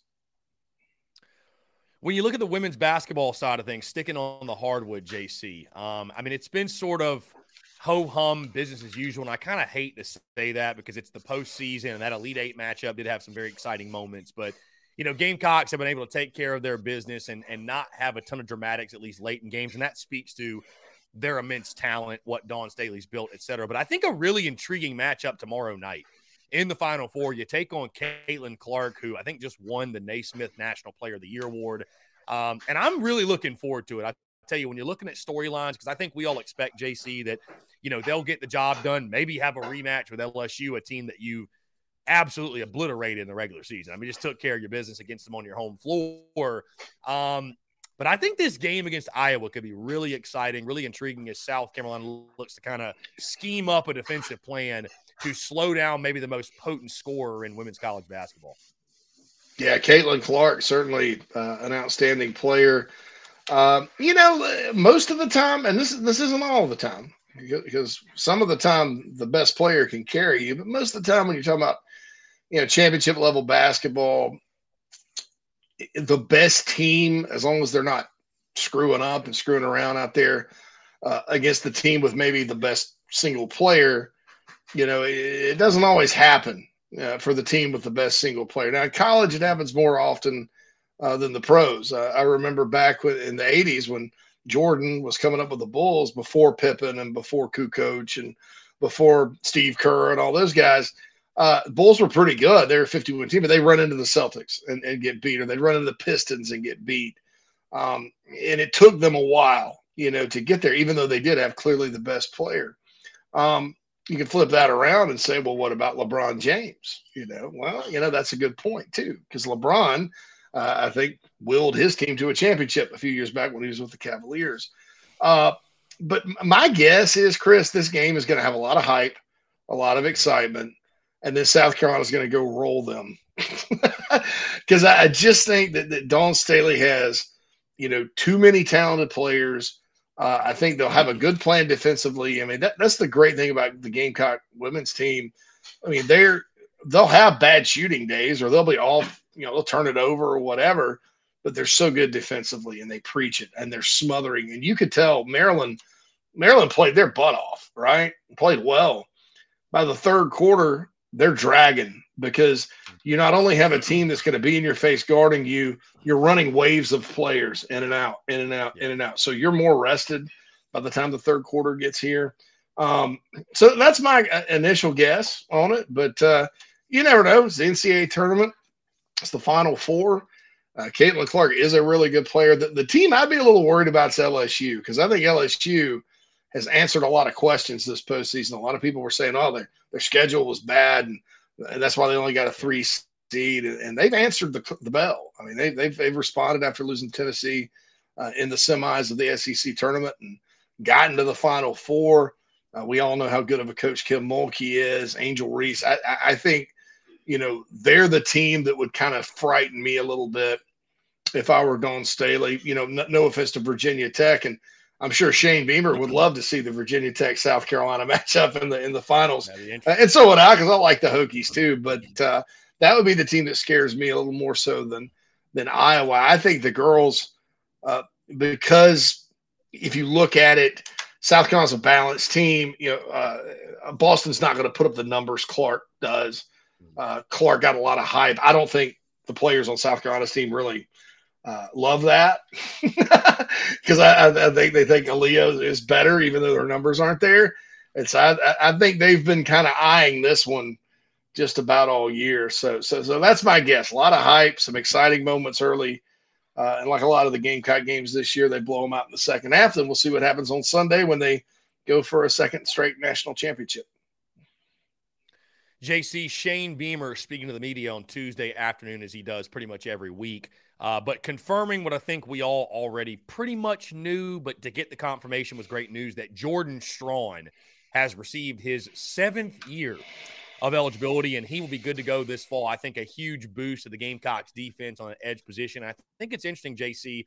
I'd love for you to speak on Jordan Strachan, the impact he can have, because he was a guy for me last year, and I'm sure for you all as well. But I said, you know, all the hype and the attention was kind of on Jordan Burch and what he was going to do off the edge. And I, and I, I honestly thought Jordan Strachan was going to lead this team in sacks. Like I, I really felt like he was going to be the leader off the edge, a guy that led the nation in sacks in 2020. Unfortunately, he goes down with that injury. Certainly, it took its toll on the South kind of defense somewhat, but he returns. He's back. And now you've got that duo. You mentioned Terrell Dawkins, Jordan Strachan on the other side. I think while there's definitely depth issues at edge that, you know, we'd expect them to solve in the portal, I think that could be a pair of pretty high quality guys. Your thoughts on Jordan Strachan? Now it's officially official, right? He's going to be good to go. The type of impact you think he could have, and then also again that duo Strachan and Dawkins, and uh, you know just just the type of havoc you think they could wreak this season.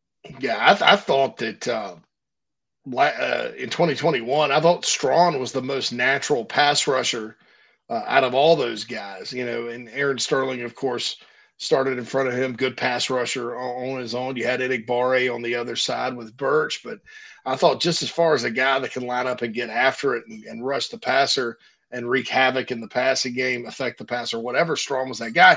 And I think we saw a lot of that in the Belk Bowl, you know, when, when he was out there and uh, Enagbare had gone ahead and opted out. And Strachan got a lot of reps, and, and boy, he was he was he was a terror uh, all day. Sam Howell knows who he is. You know what I'm saying? Um, so it was just so disappointing when he got hurt last year because I do think he was poised for a breakout season. Um, you know, Gilber Edmond stepped in, did some nice things. Of course, he went in the portal. So I think this is big. And you're also talking about a guy that's in his seventh year of college football. 70% of a decade, man.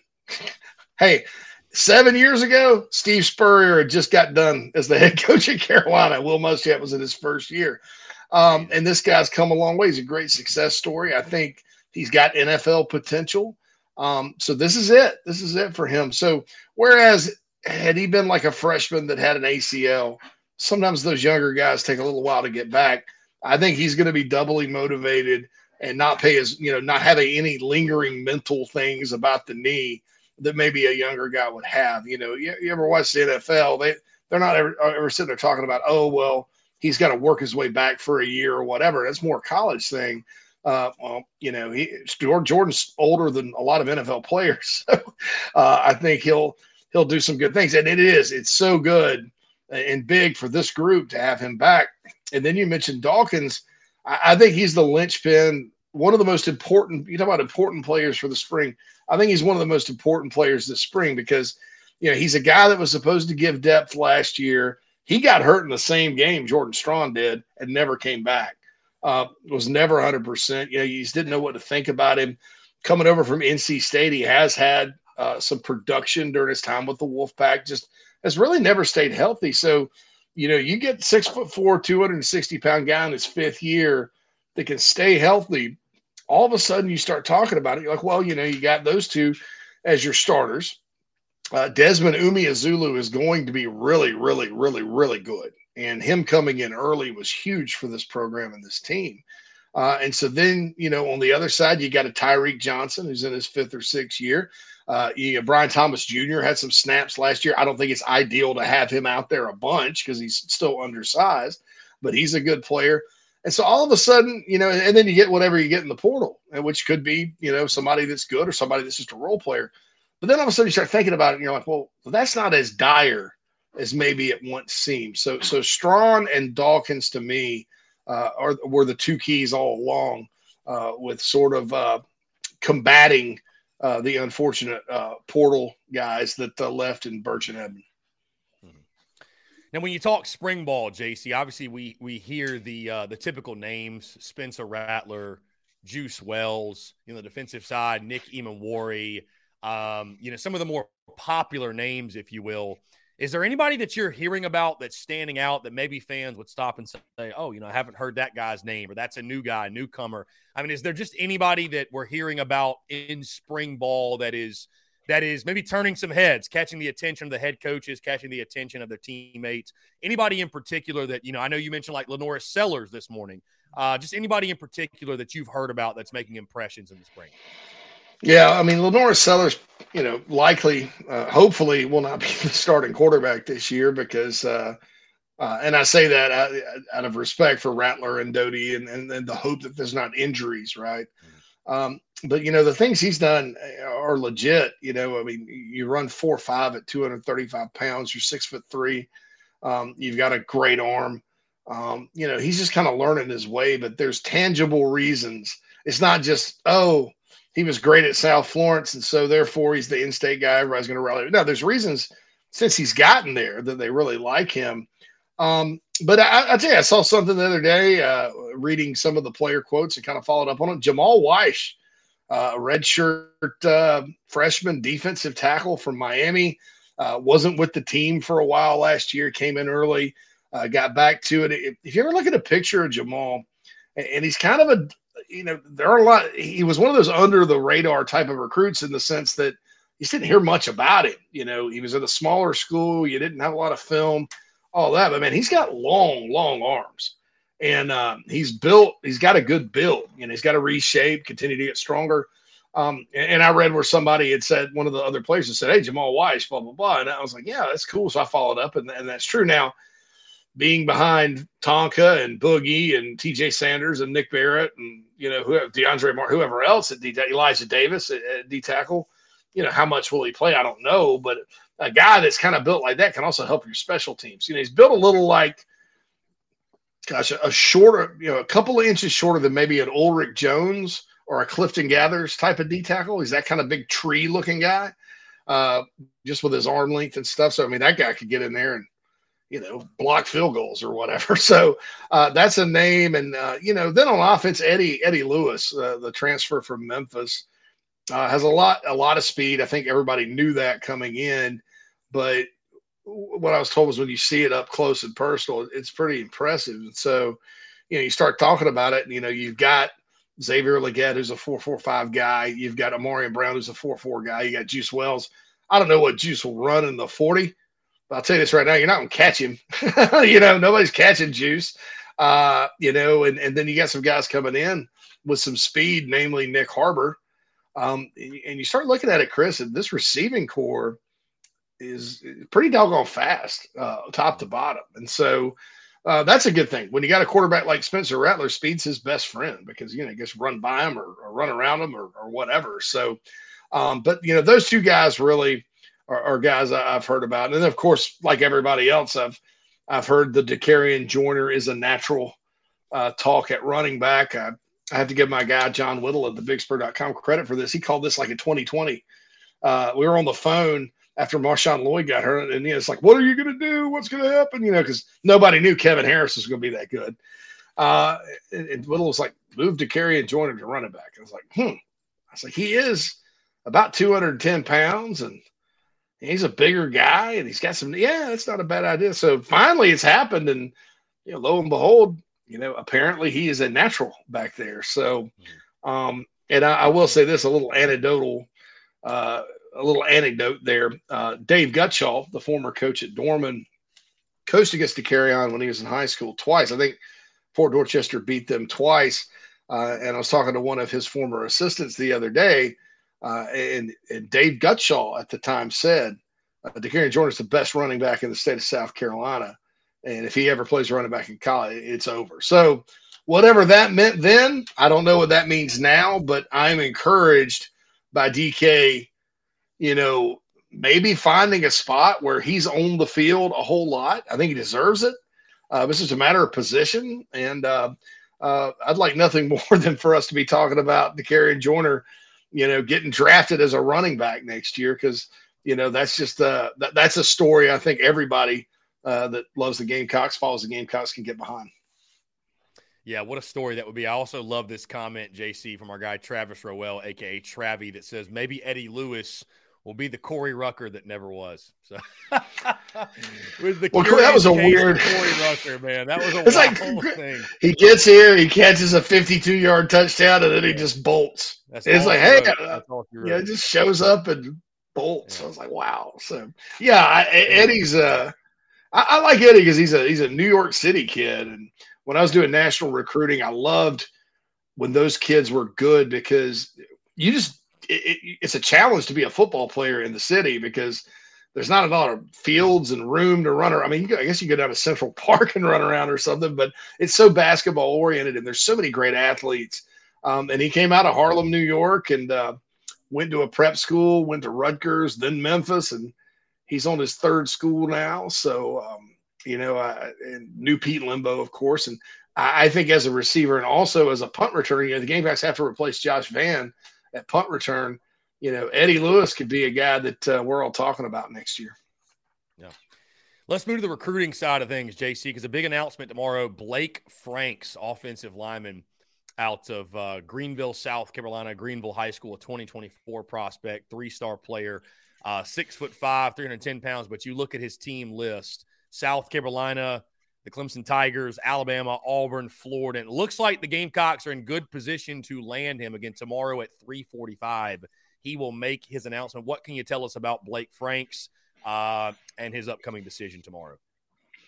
He's a big and powerful offensive lineman that, that, that could play tackle or guard. Um, you know, the, the reason I would project him as a guard right now, Chris, is you look at who else South Carolina's getting in the class. Uh, or, or who's they've gotten in Pringle.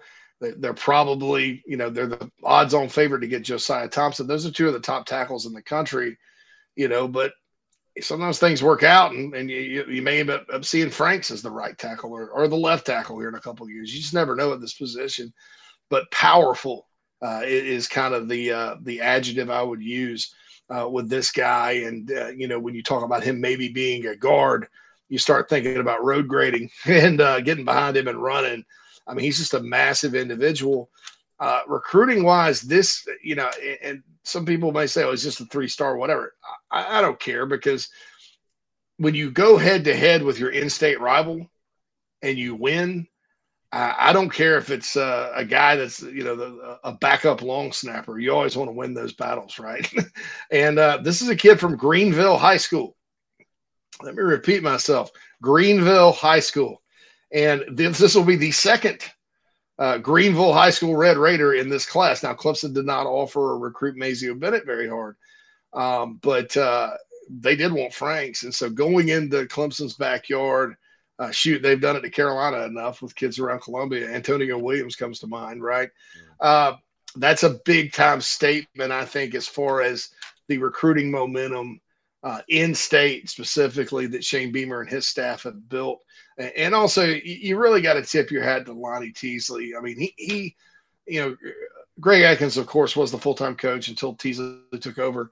You know, guys like Big Tree Babalade last year, uh, Marky Anderson, uh, he kept to the boat. Lonnie was really heavily involved with all those guys, and he's just picked it right back up um, and, and is on pace to sign yet another uh, elite uh, offensive line class on paper. So, uh, you know, you, you got to give Lonnie Teasley a lot of credit for that. And for also, I mean, quite frankly, the line got better and better as the year went on last year with him coaching it. So, uh, I think Shane Beamer made a sneaky good hire right there by promoting him from within. Uh, and you know, you start talking about him getting this guy, and, and then the S Pringle, and then Thompson. You know, I, I guarantee you, Chris, anybody else or in a normal situation, what Spurrier era, whatever, you can bet Cam Pringle and and Blake Franks both are going to Clemson because mm-hmm. Woodland has always sent kids to Clemson uh, and Marquis Anderson too, for that matter. They've all Dorman, Woodland, and Greenville. I mean, Clemson should get everybody they want out of those. You know, I know Carolina's gotten. You, know, you go with like back to Nathan Pepper, Noah Whiteside, whatever. They've gotten kids out of Greenville before, but never Woodland and Dorman was a 20 year drought. So, man, you just have to think like like Lonnie Teasley, Sam Searby, the uh, uh, graduate assistant down there, Greg Atkins, whoever's kind of that, that group that's recruiting offensive linemen – they're really doing something special right now and, and, and reversing a lot of negative narratives uh, that have kind of you know plagued the program for decades. So that's uh, it, it's it's it's more than just getting a three star offensive lineman on Friday. I think uh, if the Gamecocks, as expected, do land him. Now moving into baseball, JC big series starting tonight in Starkville at the Dude aka Dudy Noble Stadium, one of the best venues for college baseball. The Gamecocks take on Mississippi State. And a fascinating storyline going into it, right, JC, with the announcement yesterday. Eli Jones will get the baseball tonight. Will Sanders being bumped out of that game one slot. Will he pitch tonight? Will he pitch tomorrow night? Will he pitch it all this weekend? We shall see. But it's obvious, uh, you know, Mark Kingston and company who have pushed all the right buttons at this point in the season. You know, they want to implement some sort of shakeup for Will Sanders because, you know, I, I, saw a stat yesterday, JC, that really put it in perspective in regard to his struggles in SEC play. Will Sanders has allowed nine earned runs in 10 and a third innings pitched in SEC play. And, uh, you know, that's surprising. I don't think any of us saw that coming. It's really surprising the Gamecocks are 6 and 0 in conference play with his numbers being that bad. But obviously, a shakeup, trying to change things up a bit. Just your overall thoughts on the role that plays this weekend and just thoughts on the overall move as Mark Kingston and company obviously try to get their ace of the staff, Will Sanders, going. I just hear your voice in my head, Chris. I, I, saw the video the other day. You're quoting Bull Durham, I think. Don't F with a winning streak. Yeah. and so it's one of those things where I'm like, ah, I think it was Bull Durham. I think that's what you're yeah, quoting. Yeah, but uh, Durham, anyway. I, uh, at the same time, you know, I, I, do think Mark Kingston deserves the benefit of the doubt. He he and Justin Parker and uh, Monty Lee have made a lot of right good moves uh, this season. Uh, obviously, uh, Eli Jones is certainly capable, and I think what they want Will. I, I, don't know that Will Sanders is being punted out of the out of the starting rotation necessarily. I, I think what they want because it's a it's a Thursday, Sunday, or I'm sorry, Thursday, Saturday series.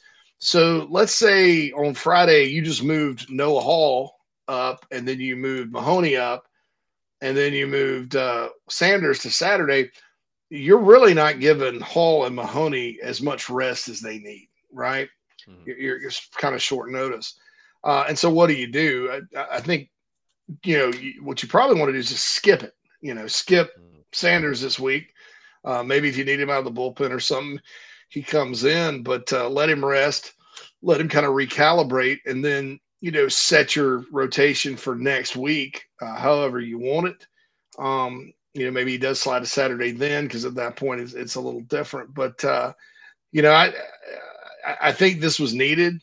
Uh, I think it's been coming. He's too good to be giving up the runs he's given. There's something up there. Uh, and sometimes that's, you know, you go to the bench and you come back. Sometimes that's what it takes. You know, you, you need that uh, time to kind of watch and see and kind of get your feeling. It happens in all sports, it happens in football. Uh, during the Spurrier era, we saw it with Blake Mitchell just about every year, right? Uh, old Blake could get benched, and then he comes back at the end of the year. He's he's dealing. So, um, so I, I, think sometimes that's good for a player, especially when they're not really playing up to their capabilities. Um, and, and, so I, I don't think we've heard the last of Will Sanders, but it would slightly surprise me though, Chris, if he does pitch this weekend and it would really surprise me if he came in tonight. I I don't think it's one of those things where they're planning on, okay, well, if Eli starts to struggle, we're immediately going with Will. I think they really would like for him to kind of recalibrate, uh, rest up, and then you know see where he lands uh, and where things stand next week with LSU. JC, I, I, just realized, by the way, since we did not chat last week, you and I have not spoken since you know the last time we spoke here on the airwaves the gamecocks were just beginning sec play. So i've got to get your thoughts as we sit here today. Now i mean a lot's changed since then right? The gamecocks are 24 and 2 they are off to their best start in school history right? 6 and 0 in sec play ranked in the top 10 i know a lot of us thought this would be an improved ball club with all the changes and the pieces you picked up in the portal and adding monty lee to the staff but I mean, JC, this this just feels like a dream start, right? I mean, six and zero oh in SEC play. We're undefeated in SEC play since you and I last spoke. It's it's been incredible to watch this team as they continue to just find ways to win ball games. Yeah, it's not so much that they're winning, Chris. It's how they're how they're winning and kind of the feel you get. Um, you know, you, you've got things where you they just tattoo teams like they did Citadel uh, last night, or and then you got the or I'm sorry, two nights ago uh, and then you got situations where they're behind and come back and win, mm-hmm. win anyway, right? Mm-hmm. Um, you have guys up and down the lineup that may go into slumps, but then fight it off and come back and do something amazing.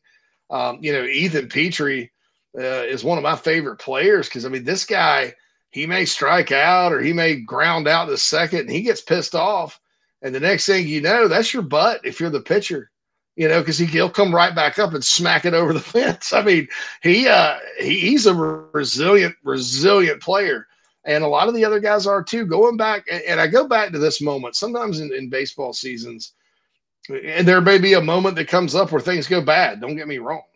Um, there's these moments in games where you kind of just feel like, well, that's when it turned. And I keep going back to the Clemson series down 7 3. You'd lost the night before in Greenville.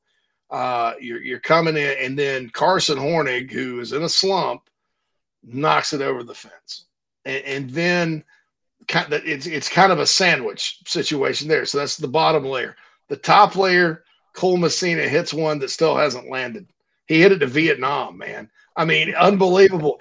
And at that moment, you're like, this is kind of like Tanner's teams that's what they would do. Not only are they going to come back and get that little lead and try to hold on, they're going to keep coming after you and, and they're going to smack it to Vietnam, you know, if they can. And uh, time and time again this season, no matter what's happened, what adversity they faced or whatever, I thought they were done. I tur- I've turned it off twice the last two opening games. I thought Georgia had them.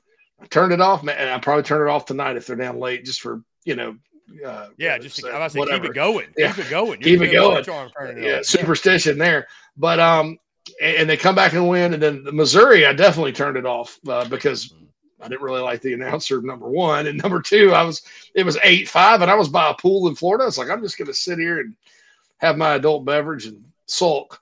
uh, and lo and behold, I, I picked up my phone. I'm on this group text with a lot of good Gamecocks.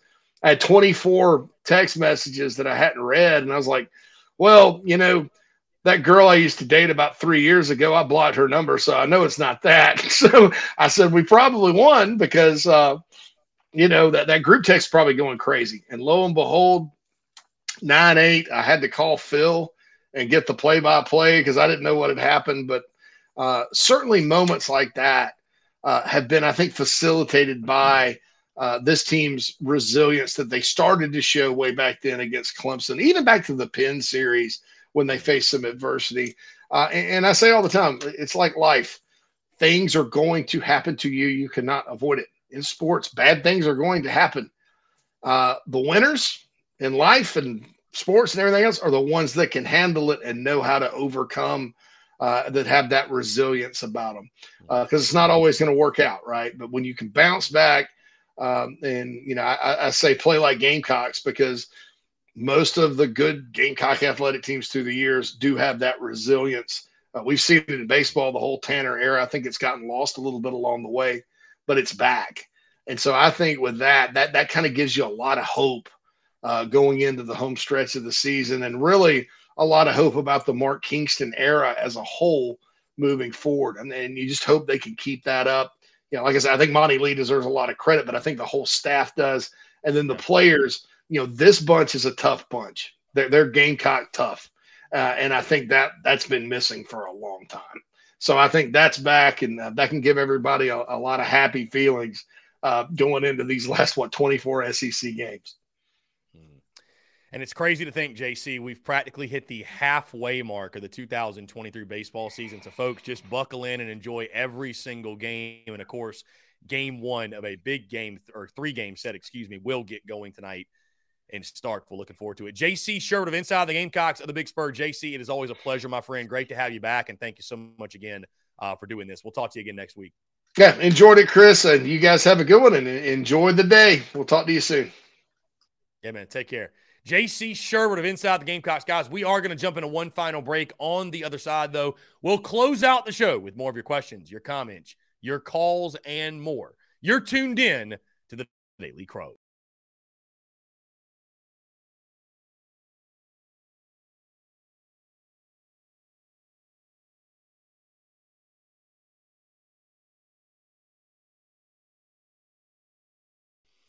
All right, guys, we're back. Final five minutes or so in the Daily Crow, taking the questions, comments, calls as well. Thursday, March the 30th, 2023. Really excited for the game tonight. Gamecocks taking on Mississippi State in game one of a big SEC weekend. Ooh, ooh, Mary says 156 days until football. JG Lashley, the 2023 tour shirts are not on the website. Excuse me. These shirts right now are being sold exclusively on the TSUS tour and our events, by the way. So if you want the merchandise, you got to come out in person. Um, at some point, I probably will drop these shirts on the store, but right now I want to make an exclusive item for people who are coming out to the events.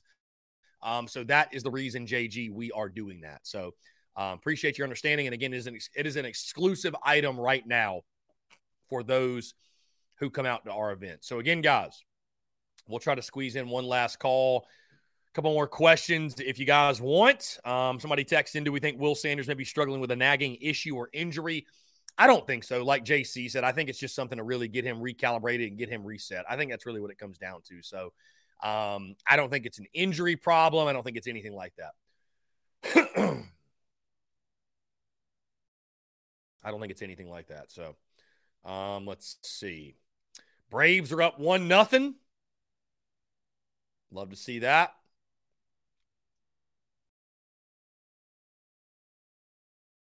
How about this? Jerry Stackhouse wins the Ben Jobe National Coach of the Year award. How about that? Interesting.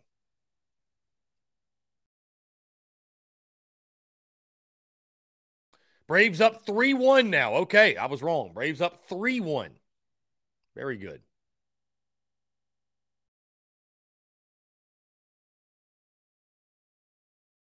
Wow, Justin Verlander already, already on the IL. How about it?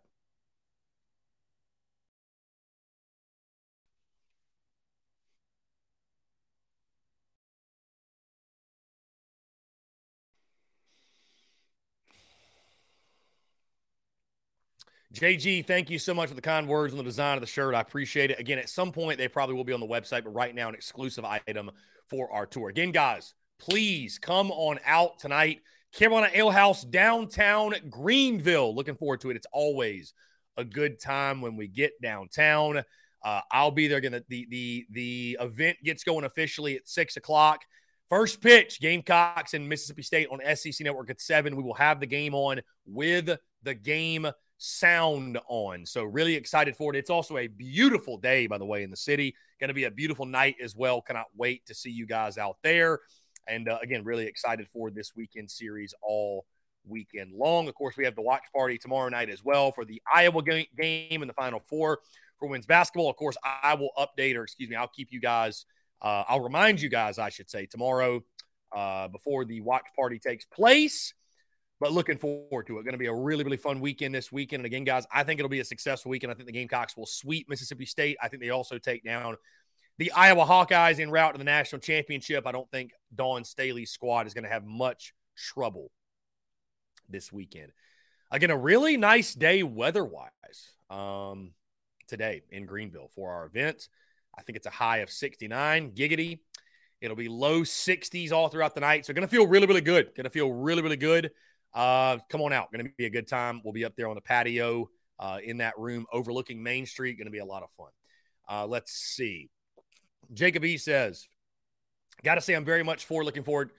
Got to say, I'm very much looking forward to the Mets having a disappointing season. Our guy P Doc is fuming right now. Brewer Nation says, anybody else pick the new MLB The Show 23 game? I have not.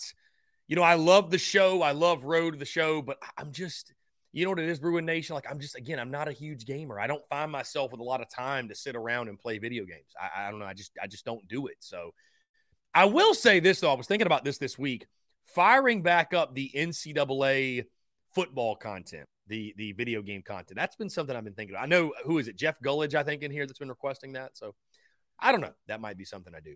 But uh, either way, guys, content is bleeding out of the eyeballs right now. I'm just thinking I got so many clips on deck um, all the events we're throwing, guys. I want to say thank you. I want to say thank you so much. I'm truly grateful because for some people, or you know, it could be this time of year. You think, oh, it's the, you know, it's the springtime. It's not football season. Uh, things might slow down. There's not as much to talk about, not as much to do. That is not even remotely the case with us, man. We keep it rocking, we keep it rolling, and I just want to say thank you all so much for the continued love and support. Baseball season's popping right now. Obviously, women's basketball even men's basketball season, you know, you guys took interest what was going on. We're throwing all these events, and it's truly just a blessing that we have an audience, that we have people out there that show love, show support like you guys do, and come out to the events and make it all worthwhile. So again, thank you all so much for the continued love and support. And on that note, come on out tonight, Carolina Ale House, downtown Greenville. I'll be there about 5:15, 5:30 or so. All gets rolling officially at six o'clock. Merchandise on sale, and we will watch the Gamecocks take on Mississippi State at seven o'clock. On that note, guys, thank y'all so much for tuning in. Go Cocks, beat Mississippi State. Y'all have a great rest of your Thursday, and we'll see you tonight at Carolina Ale House in downtown Greenville.